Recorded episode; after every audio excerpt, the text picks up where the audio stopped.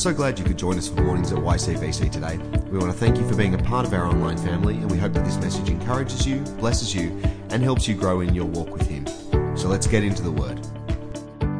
But so this week, I just want to reflect on that last verse that Jill read this morning, not the last verse of Psalm 42, but, but verse 5, the last from our reading this morning. I just want to take some moments to reflect on that, uh, to think about that uh, before we begin our, our series next week. And as I said, this is going to be a shorter time this morning, but I tend to believe, no, I don't tend to, I do believe that God can achieve more in a second than we can in a thousand years. And so um, this is not just a quick whip through this morning. I want us to be be open hearted to what God has to do with, for us and in us and through us in this moment. Um, so I'm going to pray and then we're going to jump in. And so I encourage you um, uh, to have Psalm 42, verse 5 in front of you, um, to be looking at it either on your device, uh, on, on a um, piece of a, a, hard copy Bible, on an old scroll, whatever you've got um, to look at. I encourage you to have that with you this morning. And so, Heavenly Father, I pray that you would speak through this verse to us this morning. I pray that though this is a briefer time, we, we declare that you are not limited by the amount of words we have time to say. You could speak just one word, and our lives could be transformed. And so I pray this morning that you would speak these words, this verse 5 to us in a way that transforms our life, that gives us hope, that leads us to a place of worshiping you, that recenters our focus on you this morning. In Jesus' name, amen. Amen. Uh, and so, as Jill helpfully highlighted for us this morning, that, that this is a, a psalm written uh, by a worship leader who's had to flee because of war, because of the, the conquering uh, of, of their people. And that's where we get that. Like, I remember when I used to get to go up to worship.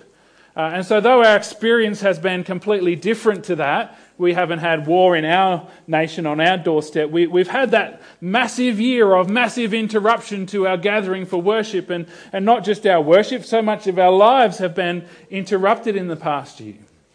And so, uh, some of us uh, have been in this, for some of us, the, the, the COVID uh, sh- has shifted things in their life for the better. And I want to acknowledge that, that not that they're thankful for COVID, but that, that, that interruption to life has meant they've been able to make changes that has put them in a better place. But, but for many of us, we've had at least a season of being downcast, uh, of been depressed even. And I believe part of that for worshippers has been that restriction on our worship. How good is it this morning to get to be able to, to sing songs of worship, to praise Him with our voice? And, and so that's been true for me. I, I um, towards the end of last year, and I shared this in our church meeting. If you haven't yet, I encourage you to, to get the minutes of the notes or even the video from that church meeting. Just email our secretary, uh, secretary at yasbaptist.org.au and she will send you the notes. And so part of my pastor's report was a little bit self-centered, a bit self-focused, but it was about uh, some difficult times I've been through and not to go through all of that here, uh, in this moment, but suffice to say, I didn't just come to the end of my tether. The end of my tether snapped at the end of last year, and, and I ended last year very broken, very downcast, and my soul was very disturbed within me. And so, this question, not just for me, I believe, but for many of us, is a relevant question that the psalmist asks in verse 5. Why, my soul, are you downcast? Why so disturbed within me? And so, I think if we find ourselves in that place, that's a good question to ask ourselves. I was actually having a, a conversation uh, with a close friend on Friday, and we're just talking about how quickly your, your, your soul, your inner being, can shift into that downcast space. You can be walking along, you know, skipping, happy, and then something happens, or sometimes you don't even realize why, and, and you're suddenly in that space of like, oh, I feel horrible on the inside. And so it's helpful to ask, well, why? There's fruit to be found in asking that question why am I so downcast? Uh, for me, there, there's a whole bunch of factors that, that led to that place, and COVID was just one of them, and, and, and many of it had been building up for many years, but it's, it's helpful, there's fruit to ask why. We can't change all of the why, but, but some things we can change, some things we can work on, and, and we can grow to health in that. And so, if you're in that place, or you will be in that place in the future, I encourage you to think about, or even if you've been in that place in the past, think about why. Why am I, why was I so downcast? What's going on for me? What's happening in the world around me that's led me to this place? So there's fruit to be found there in asking that question. Um, and if you're in a really difficult place, there's fruit to be found in asking that question with a trained professional present that can help you walk through some of that. Or with at least close friends who, who can pray with you and journey with you through some of that. There's fruit to be found in asking why. But, but that's not where the psalmist lands. The psalmist doesn't land in just asking why. The psalmist shifts to the next phrase put your hope in God. And so, so many of the reasons that we come to in the why uh, are ultimately partly because we've rested our hope on something else other than God. And that's not a, a, guilt or a judgment or a condemnation thing. It's a there's there's level of security in our life that had been had its foundation on something else other than God, and it's fallen apart or it's been challenged, or it's been disrupted. For the psalmist, it was they couldn't go up to the temple anymore.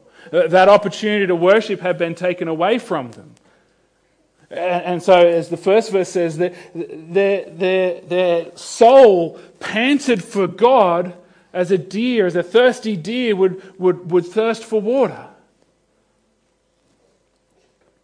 And so, that, that, that foundation of being able to go up to the temple for worship leading the procession, we're told, was taken away. But God was not.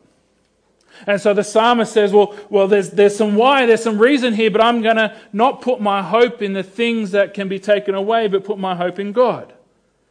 And, and so when we ask the why question, the fruit is found there, but there's more fruit to be found as we do that to shifting all of our hope back onto God. And so we've, we've, we've been through a journey, not just as a church, we're still in this journey as a world through, through uh, the first pandemic in living memory for most of us. Not the world's first pandemic, that's for sure. And so many things have been disrupted and taken away, and there's many answers to that why. But, but I want us this morning to, to, to take hold of that and, and to make this moment a moment where we, where we gather up all of our hope that might have been scattered around different things that might have been resting on job security, on, on being able to sing at church, uh, on, on, you know, being able to drive in the car to work and being able to, you know, have, send off your children to school. Some of these things have, have come to an end in our nation. We're in a great spot as a country. Praise God for that. But, but I want us this morning to gather up all of those little bits of hope that we've planted in other places and put it all back on God. Forgive the gambling analogy. I'm not pro gambling, I'm very anti gambling. But, but it's like gathering up all of our chips from around uh, the roulette table and imagining there was a big God square on it and going, I'm putting everything on God.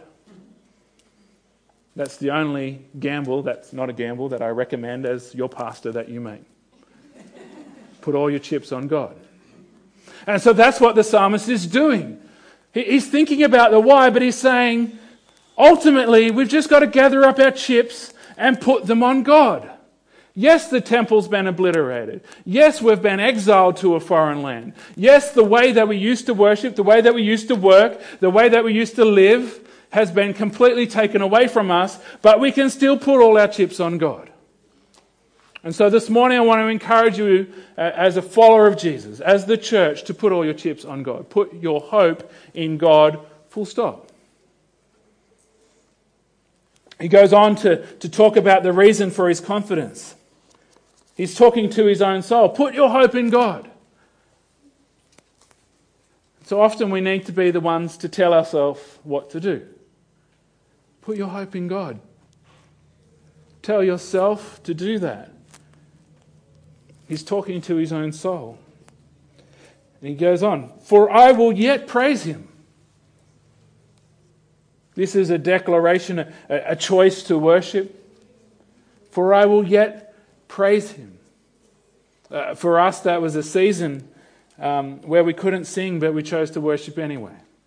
I can't make noise with my mouth.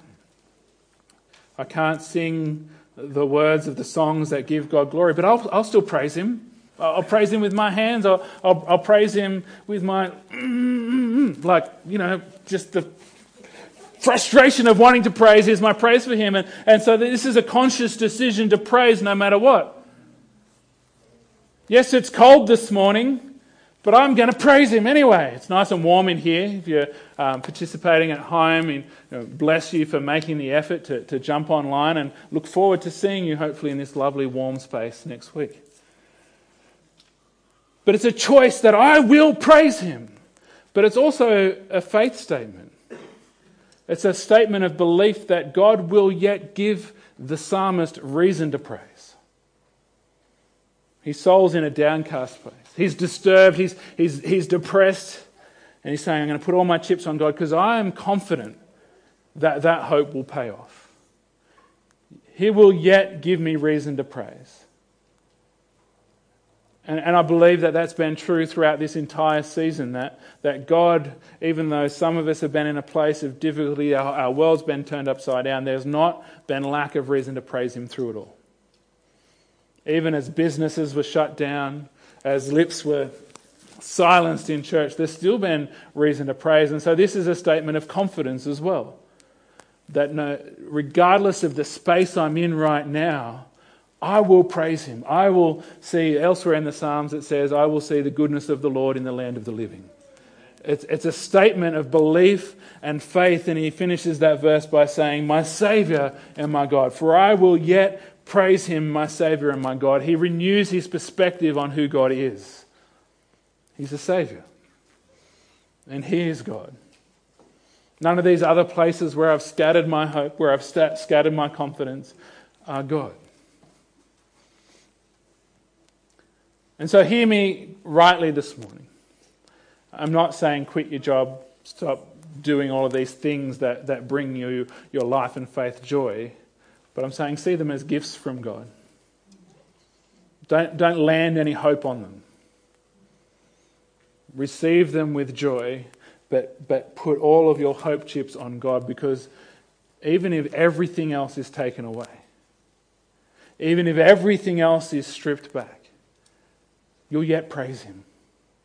Both through this declaration of, I'm going to do that no matter what, but also through this confident belief that God's good you will see his goodness in the land of the living. He is Savior, he is God, and we renew our perspective on him. Uh, and so I'm going to invite our worship team to come up this morning. I'm going to invite you to stand if you're able. Not just the worship team, everybody. I invite you to stand if, you, if you're able or willing. No, no shame on anyone that chooses not to stand. and so, what I to encourage you to do this morning as um, yeah, you can begin to play, is to think about, you know, maybe your soul is downcast, maybe not, but wherever you're at right now, just think about why. Why am I in this place? And then also to think, okay, where am I putting hope? Where am I putting little bits of my hope on something other than God? and bring all of that back and just declare to Him this morning I want to put all of my hope on you. I don't want to put it on red. I don't want to put it on black. I don't want to put it on six or three or odds or evens. I want to put it all on you, God, because I will yet praise you. And we call to mind this morning, Lord, the testimonies in our hearts and minds and and I encourage us to share it with others. The testimonies that you've given us to praise you in the midst of this difficult season.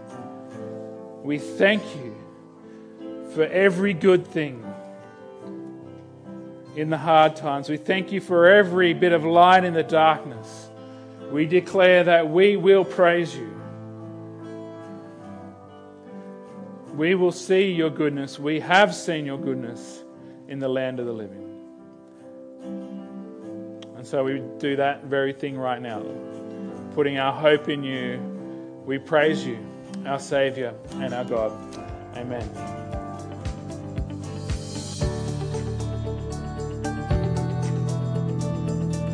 Thanks for joining us today. As you head back into your week, we want to encourage you to stay in His Word, stay in His love, and stay strong in your faith. Don't forget to keep up to date with what's happening via Facebook, Instagram, or via our website at ycbc.church. See you soon.